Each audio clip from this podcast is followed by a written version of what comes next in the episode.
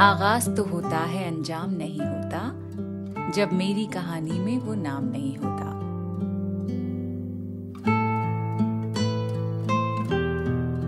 मीना कुमारी का ये शेर है, लेकिन इस शेर का पहला मिसरा हम में से कई लोगों की लाइफ की कहानी है। कि आगाज़ तो होता है, अंजाम नहीं होता है, मेरी लाइफ के हर काम का यही हाल होता है। ये काम शुरू करते हैं, लेकिन उसे खत्म करने की नौबत ही नहीं आती है। The beginning looks so overwhelming that most of us tend to abort our projects, plans and dreams. And and and Abbas Tabish का ये शेर बिल्कुल अंगूठी में नगीने की तरह एकदम फिट बैठता है सिचुएशन में वो लिखते हैं कि मसरूफ हैं कुछ इतने के हम कारे मोहब्बत मसरूफ हैं कुछ इतने कि हम कार्य मोहब्बत आगाज़ तो कर लेते हैं जारी नहीं रखते इसीलिए सोचा कि 2024 की शुरुआत में क्यों ना आगाज़ पर गौर व फ़िक्र की जाए।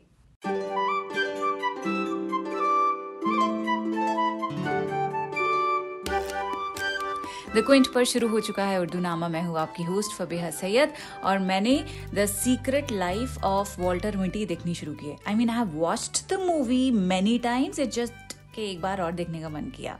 तो शुरू कर चुकी हूँ, परसों लगाई थी। अभी तक बीस मिनट देख पाई हूँ देखिए, बच्चे के साथ फ़िल्म भी देखना चाहो अगर टीवी पर तो वो भी सीरियल लगता है दस दस मिनट, कभी बीस बीस minute on a good day thirty minute straight anyway so the secret life of Walter Mitty is a beautiful movie जिसमें Ben Stiller and Sean Penn होते हैं the movie is all about breaking out of your comfort zone exploring life adventures and realizing that sometimes reality can be just as exciting as your wildest dreams. And in the case of Walter, daydreams. So, in a nutshell, the movie is a journey of self discovery, courage, and embracing new beginnings. तो beginnings यानी आगाज़ जिसकी आज हम बात कर रहे हैं so, इस फ़िल्म का ज़िक्र इसलिए किया है मैंने बिकॉज़ Uh, इसका एक कोट है जो मूवी में तब फ्लैश होता है जब वॉल्टर मिटी अपने खोए हुए एक नेगेटिव की तलाश में फ़ोटो नेगेटिव्स का, का काम करते हैं ना ये द लाइफ मैगजीन में। सो so, उसी चक्कर में एक नेगेटिव इनसे गुम हो जाता है। तो उसकी तलाश में वो अपनी एडवेंचरस जर्नी स्टार्ट करता है। And the quote goes like this ध्यान से सुनिएगा। To see the world things dangerous to come to to see behind walls draw closer to find each other and to feel that is the purpose of life पूरी कहानी नहीं बताऊँगी, बस आप इतना जान लीजिए कि मूवी में there is an adventure that transforms Walter Mitty's life और वो ट्रांसफॉर्मेशन तभी हो पाती है जब वॉल्टर मिटी एक स्टेप लेता है. He begins a journey so beginnings are always transformative तो उर्दू का जो लफ्ज है आगाज़, इसका मतलब होता है बिगिनिंग शुरुआत a start is a very important lesson to learn और सबसे पहले अहमद फराज से इश्क के आगाज़ का सबक समझ लेते हैं इस शेर में। वो लिखते हैं कि, इश्क आगाज़ में हल्की सी खलिश रखता है। बाद में सैकड़ों आजार से लग जाते हैं। कि मोहब्बत की शुरुआत में हल्की सी खलिश, यानी एंजाइटी ज़रूरी होती है, होती भी है, लेकिन बाद में इश्क कई बीमारियों की जड़ बन जाता है। यानी इश्क आपको तकलीफें हज़ार देने लगता है और वही इश्क का टेस्ट होता है कि जब इश्क इश्क लगना ही बंद हो जाए, तब भी आप इश्क किए चले जाएँ। वो होता है असल आग का दरिया पार करना। अहमद फराज का एक और ज़बरदस्त आप शेर सुनिए, जब वो लिखते हैं कि, अब तो हमें भी तर के मरासिम का दुख नहीं। तरके मरासिम यानी giving up of rules and regulations अब तो हमें भी तरके मरासिम का दुख नहीं, पर दिल ये चाहता है कि आगाज़ तू करे। इसे ऐसे पढ़ सकते हैं कि शायर की ईगो के खिलाफ जाना उसके लिए तरके मरासिम है। रूल्स को तोड़ना है। और इस केस में रूल्स कैसे तोड़े हैं? बाय फॉलोइंग इन लव मोहब्बत ही प्राइड तोड़ती है। तो शायर कहता है कि I am not denying following in love लेकिन आरज़ू अब भी यही है कि पहल वो करें। आय हाय तो बड़ा ही टॉक्सिक ट्रेट है।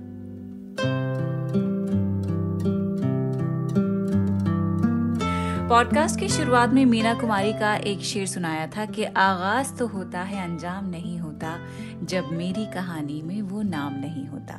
इस गज़ल के आगे के कुछ और अशार हैं, वो मैं आपको सुनाना चाहती हूँ because ghazal is simply beautiful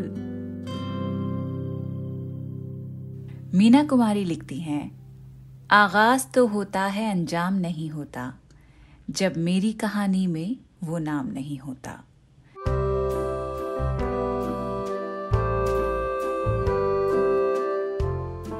जब जुल्फ की कालक में घुल जाए कोई राही, बदनाम सही लेकिन गुमनाम नहीं होता। हंस हंस के जवां दिल के हम क्यों न चुने टुकड़े, हर शख्स की किस्मत में इनाम नहीं होता। दिल तोड़ दिया उसने ये कह के निगाहों से, पत्थर से जो टकराए वो जाम नहीं होता। दिन डूबे हैं या डूबी बारात लिए कश्ती, साहिल पे मगर कोई कोहराम नहीं होता।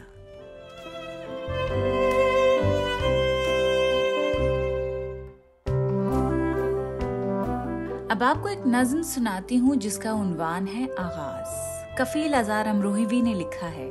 पॉडकास्ट की शुरुआत में बात कर रही थी ना कि हम काम के आगाज़ कर लेते हैं, लेकिन उन्हें जारी नहीं रख पाते। उसकी वजह क्या है?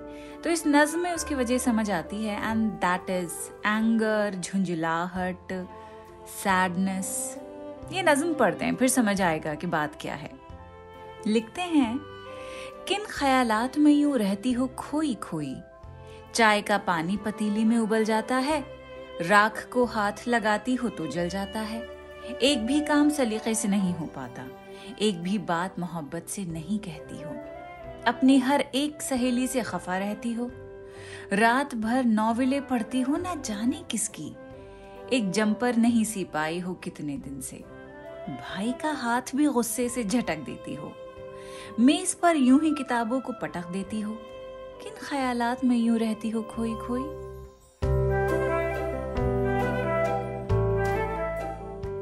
यही तो मसला है ज़िंदगी का कि कई बार हम अटक जाते हैं मूव ऑन नहीं कर पाते। पिछले एक्सपीरियंसेस को हम ऐसा बेंचमार्क बना लेते हैं कि अगर पास्ट में हमसे कोई फलाना काम खराब हुआ है तो अब भी वही होगा। पहले भी हर्ट हुए थे, अब भी होंगे। The disappointments and the hurt in your past can not go away they've have Jin events की वजह से वो हुई थी चीज़ें, वो इमोशंस आपको गो थ्रू करने पड़े थे, वो हो चुके।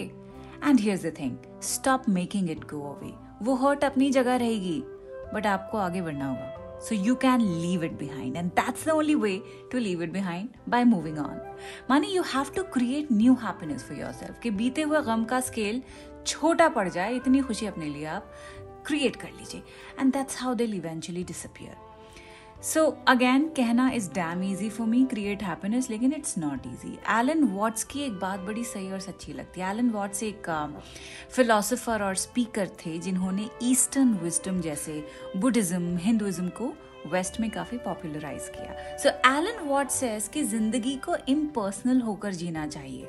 कैसे? लिखते हैं To be able to enjoy fully the many good things the world has to offer, we must be detached from them. To be detached is to realize that the enjoyment of something does not depend on its continued possession. यानी जिंदगी की uncertainties को महसूस कीजिए खुद को तबाह किए बगैर this should be a new year and all the hours days months and years resolution नए साल के आगाज में इस माइंड ब्लोइंग रियलाइजेशन के लिए मुबारकबाद। And I see you again next week तब तक के लिए take care of yourself खुदाफिज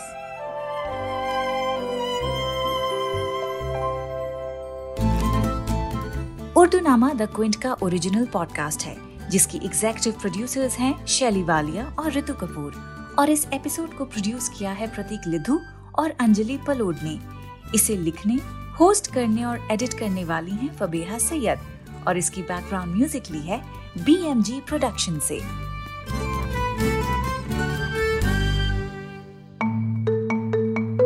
आप सुन रहे थे द क्विंट का पॉडकास्ट